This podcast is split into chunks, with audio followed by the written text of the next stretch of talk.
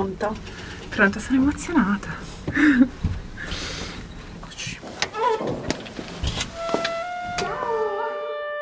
Ormai posso dire di conoscere tutto su Raffaele Mattioli. Ok, sto esagerando, ma questo viaggio nella sua vita mi ha permesso di scoprire gli aspetti più illustri, più evidenti della sua figura, per così dire, pubblica. Con mio grande piacere, devo dire che ci sono stati anche intensi spiragli di vita vissuta, che mi hanno permesso di conoscere l'uomo che stava dietro la figura istituzionale. Potevo dirmi, insomma, piuttosto soddisfatta, perché tra l'amore per il piccolo figlio Giuliano, detto Julien Chéry, e la sua paura di prendere il raffreddore anche in piena estate, in fondo sentivo di avere stretto la mano anche al Mattioli uomo.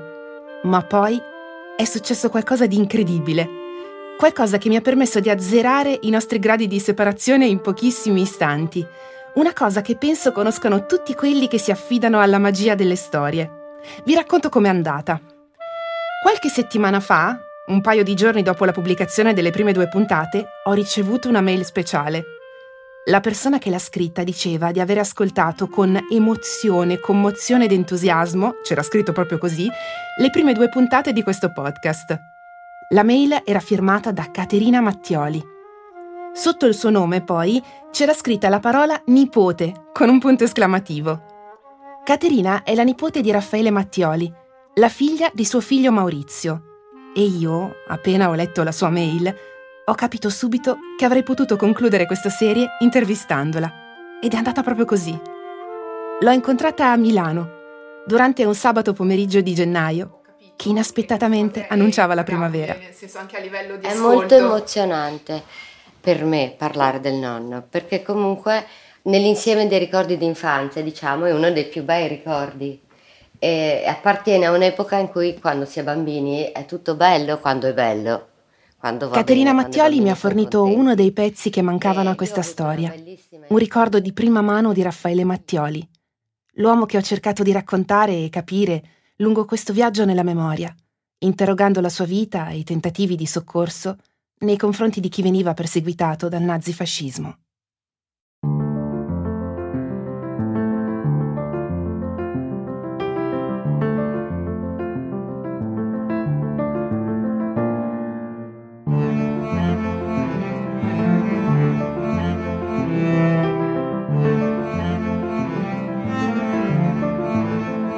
Camilla Ronzullo e questo è L'Ebreo Onorario, un podcast di Cora Media e Intesa San Paolo On Air.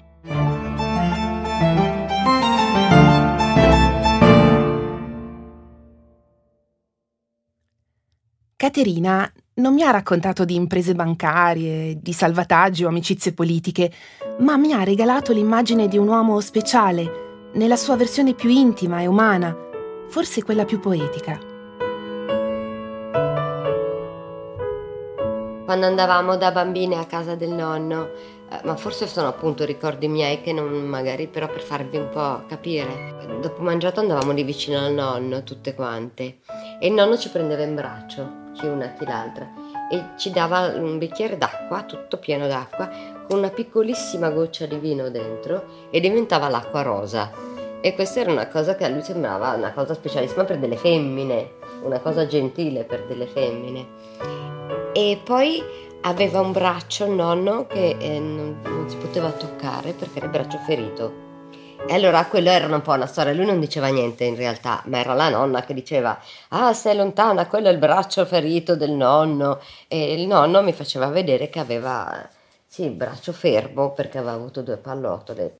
Lui aveva un portasigarette che abbiamo ancora in casa, bucato e aveva ricevuto una pallottola, questo portasigarette l'aveva salvato perché aveva ricevuto una pallottola nella giacca del- da militare ed era stato fermata dal portasigarette.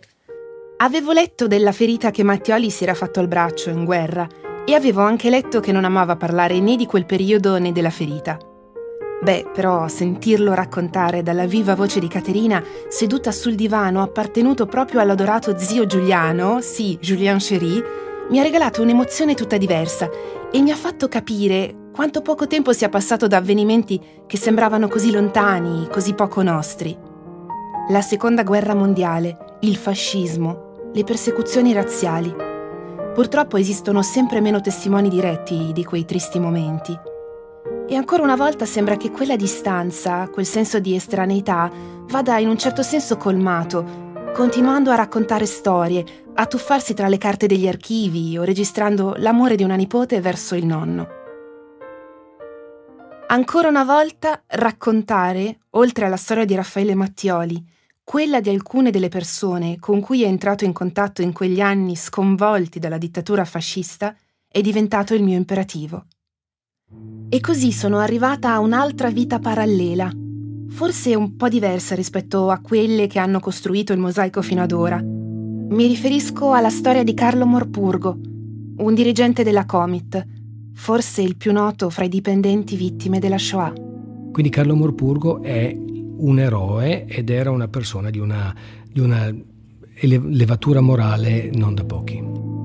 La voce che avete sentito appartiene a Mauro Tabor. È lui che si occupa di conservare la memoria della comunità ebraica triestina. Morpurgo ha lavorato per circa nove anni alla Comit, la banca di Raffaele Mattioli. La sua storia però è molto diversa rispetto a quelle che abbiamo ascoltato finora. Morpurgo avrebbe sicuramente avuto bisogno di aiuto, ma non lo ha mai cercato.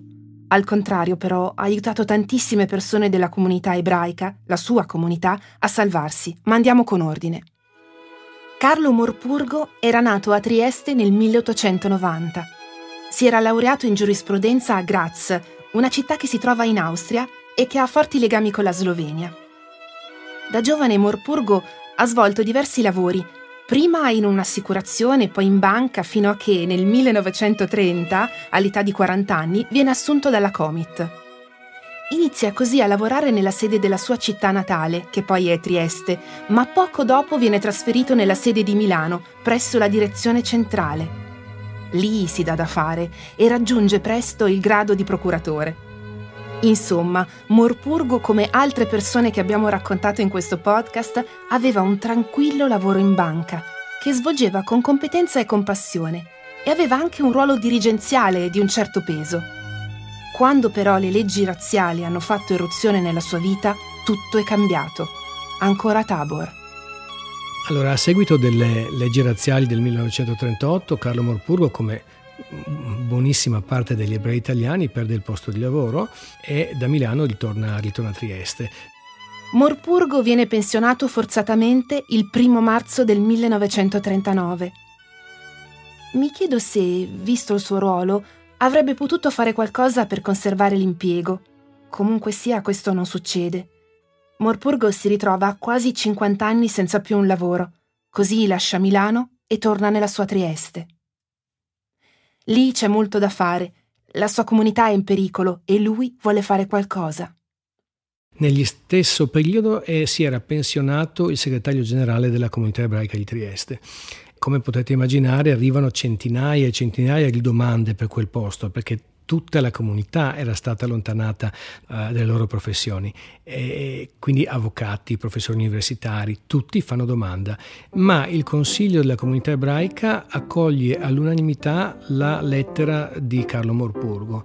Perché accoglie all'unanimità? È molto facile da spiegare. Carlo nell'epoca giovanile, prima del, del suo spostamento a Milano per motivi di lavoro, si impegna anima e corpo in quella che era l'agenzia ebraica. L'agenzia ebraica che aveva sede qui in Via del Monte a Trieste e accoglieva gli emigranti ebrei che scappavano dall'est Europa prima a seguito dei pogrom in Russia, Kiev, Kishinev e così via, e poi ovviamente dall'arrivo di Hitler e dell'avanzata delle truppe tedesche durante il periodo bellico. Li ospita qua, chiaramente Carlo parlava nove lingue, quindi per lui era molto facile riuscire a interagire con queste persone e quindi capiva il polso della situazione e come le cose sarebbero potute precipitare anche in quella che all'epoca era un po' l'America, perché l'Italia era un paese tranquillo fino al, all'8 settembre, nonostante le leggi razziali ovviamente, fino all'8 settembre 43. Quello che traspare da questo racconto è che Morpurgo era una persona abituata ad aiutare gli altri. Faceva parte della sua storia, del suo vissuto. La sua comunità evidentemente riconosce questi meriti, il fondamentale impegno che aveva dato a delle persone in difficoltà e per questo motivo Morpurgo diventa segretario della comunità ebraica locale praticamente per acclamazione. Posso solo immaginare cosa volesse dire in quegli anni assumere un incarico di questo tipo. Lui crede in ciò che fa, si prodiga per quella grande famiglia che è la comunità ebraica triestina. Tabor racconta anche che Morpurgo pensava che in quel momento l'unica soluzione per gli ebrei d'Europa fosse l'emigrazione verso la Palestina. Comunque sia, nella sua veste di segretario, nell'estate del 1943, Morpurgo fa davvero di tutto per aiutare numerose famiglie di origine ebraica a fuggire da Trieste e a mettersi in salvo. E lui è, è, non è un segretario che fa il suo mestiere, punto, finisce là. Lui se lo veste addosso, lui è il segretario ed è il vero eroe della comunità. Va da sé che dalla promulgazione delle leggi razziali, anzi, pardon, razziste, a Trieste all'8 settembre 43, tutti i vertici comunitari, ma è una cosa logica, io non voglio fare processi a nessuno, ma ognuno tenta di mettere in salvo se stesso e la propria famiglia. Quindi i vertici comunitari un po' alla volta si eh, trovano altre, met- altre posti dove, dove, andare a vivere e la comunità rimane nelle mani di, del segretario. Il segretario che non aveva famiglia e che si sente una grossissima responsabilità di questa sua comunità e questo è il bello, la, la comunità vista come famiglia ci sono tanti modi diversi per vivere i legami che ci stringono ogni giorno ad altre persone. L'uomo, come diceva già Aristotele, è un animale sociale. Possiamo essere introversi quanto vogliamo, ma alla fine avremo sempre bisogno di creare dei rapporti, saremo sempre chiamati a un'intima connessione con gli altri esseri umani. A questo proposito, mi ricordo di una cosa molto bella che mi ha detto Caterina Mattioli su suo nonno, su quanto fossero fondamentali per lui i rapporti personali anche sul lavoro. Per lui erano importanti tutti, nel senso che aveva questa idea di, di unità della banca, per cui la banca era fatta da tanti uomini, non solo dai capi. La vera forza della banca erano gli impiegati e, e soprattutto stava molto attento anche alla qualità delle persone che assumeva. Li voleva conoscere, conoscere magari la famiglia, ci teneva tantissimo ai suoi impiegati piuttosto che ai dirigenti, piuttosto che... Allora era diversa anche la, l'organigramma, diciamo, in banca e la banca funzionava in un altro modo. Per cui non credo che ci fosse una gerarchia come quella che c'è ora. Penso che fossero praticamente persone che conosceva, quasi tutte. Poi lui è stato lì comunque da sempre, ha passato la vita del nonno è in banca. Come abbiamo visto però, la storia e le leggi razziali si sono intromesse con violenza inaudita nella vita delle persone, violando la loro sfera più intima, privandole del lavoro e di una vita dignitosa. E allora, che cosa resta in questi momenti? Probabilmente è solo questo, la possibilità di aiutare gli altri, di tenere in vita una comunità, di alimentare un senso di appartenenza. Ed è proprio questo che Morpurgo sceglie di fare in quel terribile 1943 quando si accorge che stanno arrivando i tedeschi, preferisce mettere al riparo chi ama e correre dei rischi. Porta in Veneto le sue sorelle che restano lì in una famiglia di contadini che le ospiterà fino alla fine della guerra, mentre lui decide di tornare a Trieste e continuare a fare il possibile per aiutare la sua comunità. E quindi si sente talmente pieno del suo incarico Dopo aver sistemato la famiglia, la madre era già morta, ritorna a Trieste e prende di nuovo in mano le redini della comunità. Quei pochi soldi ancora disponibili, perché i conti chiaramente erano stati congelati dai, dai, dai tedeschi, li, li spartisce tra le famiglie meno abbienti per far sì che possano partire e cercare salvezza da qualche altra parte. Morpurgo però vuole andare oltre non si limita a salvare delle persone aiutandole a scappare o dando loro degli aiuti finanziari. No, lui vuole salvare anche la storia della sua comunità, la sua cultura e per farlo trova un modo ingegnoso ed efficace. Carlo già nell'estate del 43, prima dell'arrivo dei tedeschi, capisce che eh, l'unica cosa sacra che gli ebrei hanno, noi non abbiamo nulla di sacro, cioè la sinagoga è una casa, ma quello che di sacro abbiamo è la Torah e gli arredi sacri, cioè la, la, la Bibbia, i cinque libri del Pentateuco. E questa unica cosa sacra sarebbe potuta essere dissacrata, bruciata, rubata da qualcuno, perché avevamo già avuto due eh, incursioni fasciste che avevano messo fuoco ai banchi della sinagoga, di Velto, le menorot, i candelabri a sette braccia e così via. E quindi lui trova una stanza eh, al primo piano della sinagoga che non era indicata sulle piantine della sinagoga, era indicata come bagno, in realtà era proprio una specie di mini appartamento e lui in questo mini appartamento porta tutti i rotoli della Torah, li chiude, mura la porta, ci mette contro un armadio e i tedeschi avranno libero accesso alla sinagoga per un anno e qualcosa e senza sapere che dietro a quell'armadio c'erano i rotoli sacri e gli argenti rituali eh, del 6 e 700 che tuttora abbiamo presso il Museo della Comunità. Morpurgo, insomma, riesce a salvare anche l'identità della comunità ebraica triestina attraverso i suoi simboli più importanti. Sembra davvero che quest'uomo abbia vissuto vite diverse. Da un lato abbiamo un dirigente di banca, della Comit, mentre dall'altro abbiamo una persona pronta a tutto per supportare la sua comunità. In quegli anni però è come se il mondo funzionasse al contrario, come se fare del bene fosse una cosa drammatica, pericolosa. Carlo Morpurgo ha aiutato davvero tante persone a scappare, a farsi una vita altrove, però poi a un certo punto arriva anche per lui il momento più temuto. Carlo il 19 gennaio del 44 riceve una telefonata presso gli uffici della comunità e con le sue gambe, senza una scorta armata, senza polizia, senza nessuno, si reca al comando della Gestapo di Piazza Oberdan, dove viene arrestato ed erano giorni pesanti. Pensate che il giorno successivo eh, viene fatta una retata alla Pia Casa Gentilomo, la casa di riposo ebraica. Vengono portati via 80 anziani, il più, il più vecchio aveva, non mi ricordo bene, mi sembra 97 anni e non camminava, era quasi in fin di vita, ma li hanno portati via tutti. Quindi erano i, i momenti più, più pesanti per le deportazioni. Carlo viene arrestato eh, in piazza Oberdan e viene portato presso le carceri del Coroneo qui a Trieste. Carceri, alle carceri del Coroneo rimane per nove mesi.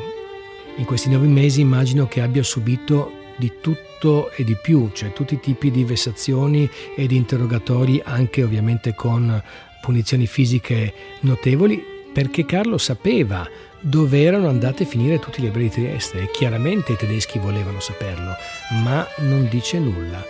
E con l'ultimo convoglio in partenza da Trieste per Birkenau, Carlo viene deportato, arriva a Birkenau e lì purtroppo non viene selezionato per la morte. So che sembra quasi assurdo quello che dicono, ma una volta che uno arriva là lì eh, Auschwitz era un campo dove si doveva per forza morire, o si moriva subito o si moriva tramite il lavoro, cioè non era un, camp- era, era un, era un campo di sterminio, ok?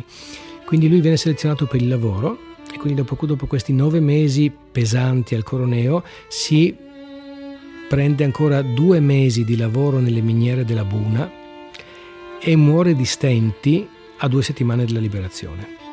Carlo Morpurgo muore così, in un posto orribile in un modo orribile.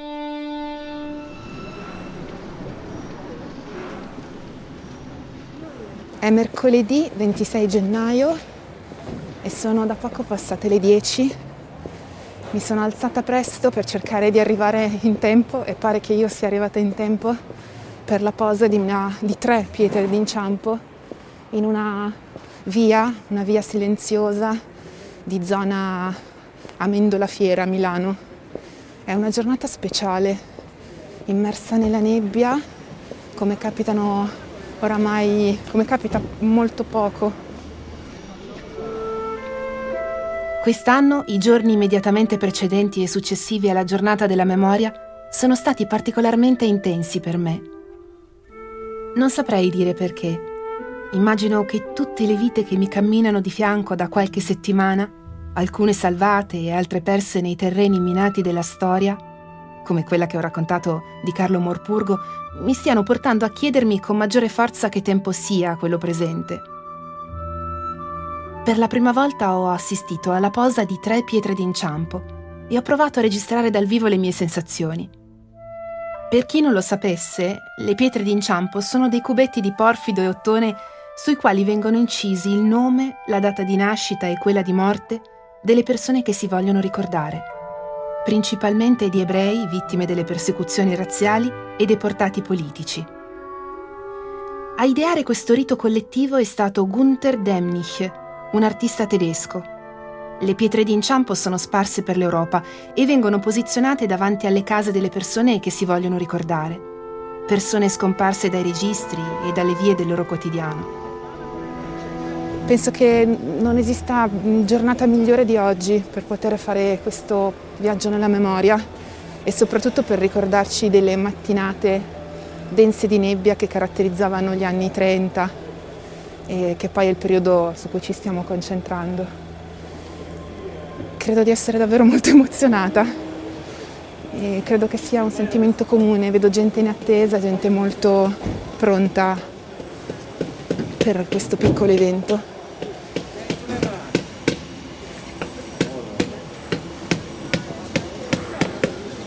Alla cerimonia della posa delle pietre d'inciampo ho incontrato Roberto Iarak, presidente del Memoriale della Shoah di Milano. Gli ho chiesto perché dobbiamo continuare a ricordare queste storie tanto dolorose, perché insomma cerimonie come quelle per le pietre d'inciampo siano così importanti. Nel piccolo e nel grande ciascuno può fare un contributo e noi speriamo che formando attraverso la memoria la sensibilizzazione e la coscienza dei giovani si possa guardare al futuro con più speranza. Questo è il nostro compito come memoriale, il nostro compito come pietra d'inciampo. Ecco, a questo punto dovrei chiudere il cerchio. Dovrei raccontare cosa ha fatto Mattioli dopo la fine della Seconda Guerra Mondiale. Metto in ordine alcune tappe. La fine del suo ruolo di amministratore delegato della Comit nel 1960 le sue frequentazioni politiche, da quella cristiana fino a un avvicinamento al Partito Comunista Italiano. Leggo di quanto fosse stimato dai Rockefeller e da uomini di primo piano della finanza americana, ma che, per la sua frequentazione di personalità della sinistra, era anche oggetto di speciale vigilanza da parte dei servizi di informazione statunitensi. Leggo anche di un tentativo fallito di defenestrarlo dal vertice della banca nel 1954. Mattioli allora venne difeso anche dal Presidente della Repubblica, Luigi Einaudi, che, come ricorderete, condivideva con lui la passione per i libri. E poi la fine.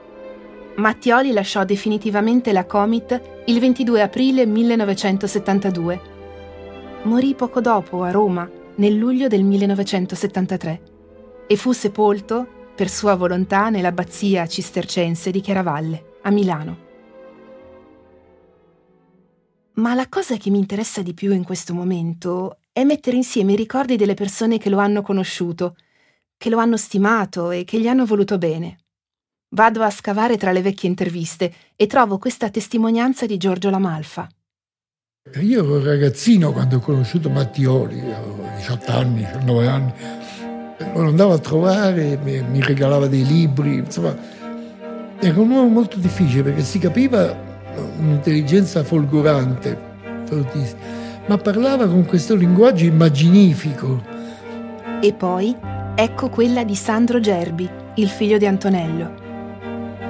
Matteo gli piaceva parlare con i ragazzi. Una volta mi, e lì ero già quasi laureato, mi chiese cosa vuoi fare e io gli dissi ma veramente sto, sto cercando ancora la mia vocazione. E Mattioli mi rispose ma cosa credi che, che la vocazione? Ma la vocazione o, o la scopri quando hai 10-11 anni oppure eh, non c'è, non, non viene fuori per, per, caso. Io sono entrato in banca assolutamente per caso, non avrei mai immaginato di fare poi quello che ho fatto. E questo mi, in un certo senso mi tranquillizzò perché poi io per tutta la vita mi sono sempre ricordato di questa sua frase e piano piano ho trovato la mia strada. E infine, ovviamente, ci sono i ricordi di Caterina Mattioli, era interessato al, al, alle idee, a quello che erano le cose, non tanto al possesso delle cose. I libri, una volta Croce ha detto dei libri, Ah, eh, Mattioli ha tantissimi libri, veramente tanti, ha un'enorme biblioteca. Purtroppo i libri li ha letti tutti. Era così. Era un possesso eh, eh, in funzione di quello che interessava, non era un possesso vuoto, diciamo. C'è un'altra testimonianza di Caterina che mi colpisce molto, perché anche lei sente il bisogno di parlare della memoria. Adesso si è ripreso un po' il ricordo del passato, ma quando io ero ragazzina o bambina il ricordo del passato non c'era, anzi il passato dava un po' fastidio e si guardava molto al futuro. E adesso si è capito, secondo me, che a furia di guardare al futuro ci si sta ingarbugliando parecchio e bisogna ritornare un po' agli insegnamenti del passato. Non saprei dire se la lezione della memoria sia diventata davvero un imperativo inattaccabile per tutti coloro che navigano nel mare tutt'altro che tranquillo del nostro presente. La verità è che per me è un bisogno quasi fisico. Ricordare mi fa stare proprio bene. Una volta Umberto Eco disse, alla fine della mia vita ricorderò tutto. Immagino intendesse dire che la vita a un certo punto ti scorre di fronte come un film. Io non so davvero cosa ricorderò alla fine della mia vita, ma spero che con me ci saranno tutte le storie che ho incrociato lungo il cammino, anche quelle che ho provato a raccontare qui. Storie di chi si è salvato, di chi ha tentato di tutto pur di salvare e soprattutto di chi, nonostante tutta la resistenza, il coraggio e il dolore provato, non ce l'ha fatta.